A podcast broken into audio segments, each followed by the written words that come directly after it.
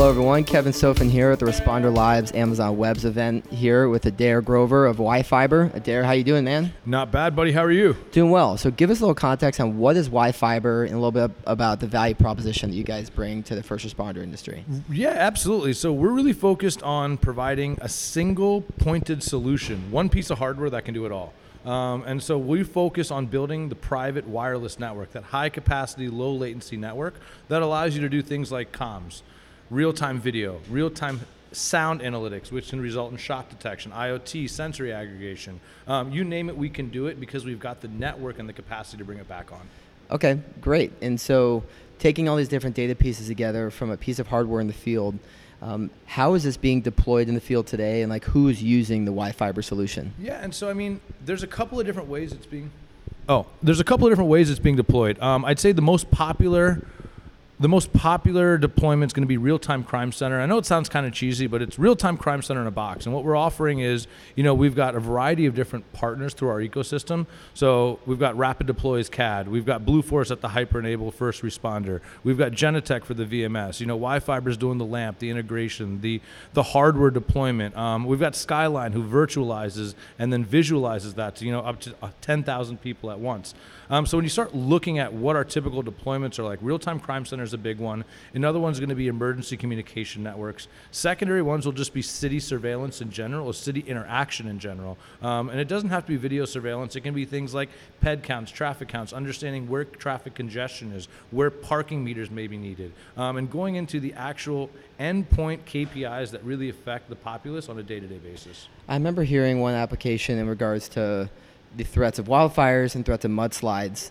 Um, how would WiFiber be used to help educate and communicate a risk to the public during a scenario like that? Absolutely, and thanks for reminding us. And so, early warning systems are a big one. Uh, so, coming in and providing, enabling, and distributing intelligence prior to a disaster really is what allows us to impact and, and get ahead of the curve, save lives at the end of the day. Um, so, video analytics require video, which requires network. So we can get network and video coverage to areas that you typically can't. Our access points can go 50 kilometers at a close to a gig signal at a very low latency. So you're going to bring that data back real time. You can apply video analytics, sound analytics. We've got a variety of sensors, atmospheric, IoT. So then those start bringing in data. Um, and so when you take the overall evolution of the different types of data streams and aggregate them into one singular point, you're able to extract a lot of intelligence. And then once you're able to make that determination, we can flashlights, we can put out voice alerts, speaker alerts to direct traffic and inform the populace of where they need to be and what they need to be doing to stay out of harm's way. That's amazing. And so you guys have done a, a good amount of deployments around the country and it's being used and adopted.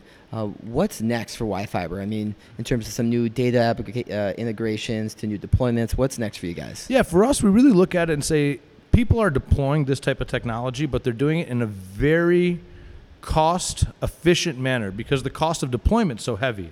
Um, you know, a typical intersection to do fiber, to do some camera, uh, to do sensors, and whatever other associated intelligence they would want comes way north of $150,000 just including not including the fiber bill. You've got trucks going out, you've got crews, you've got hardware, maintenance, licensing, support.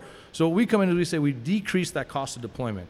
And we feel that we've decreased it significantly, but our cost is to decrease it even more so that we can put as many of these devices as we need in the hands of every first responder and every public safety uh, um, representative in the nation. I love it. And on that, kind of give us a uh, little context on the name why fiber? What does it mean, and how did you come up with it? Well, you know, we thought about why. Why do we need fiber? Why is everyone trenching fiber? Why are we spending the money? Why? And I don't want to say wasting the budget, but why are we over delivering and underutilizing? And the reason is we don't have that need. We don't need terabytes or multiple terabytes everywhere today.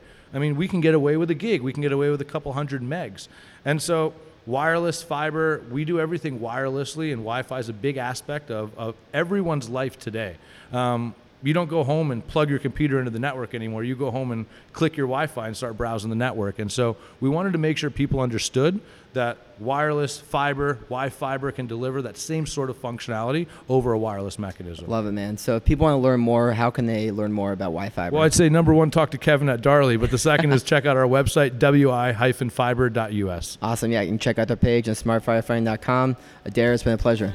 Thank you so much. Thank you. Appreciate it, buddy.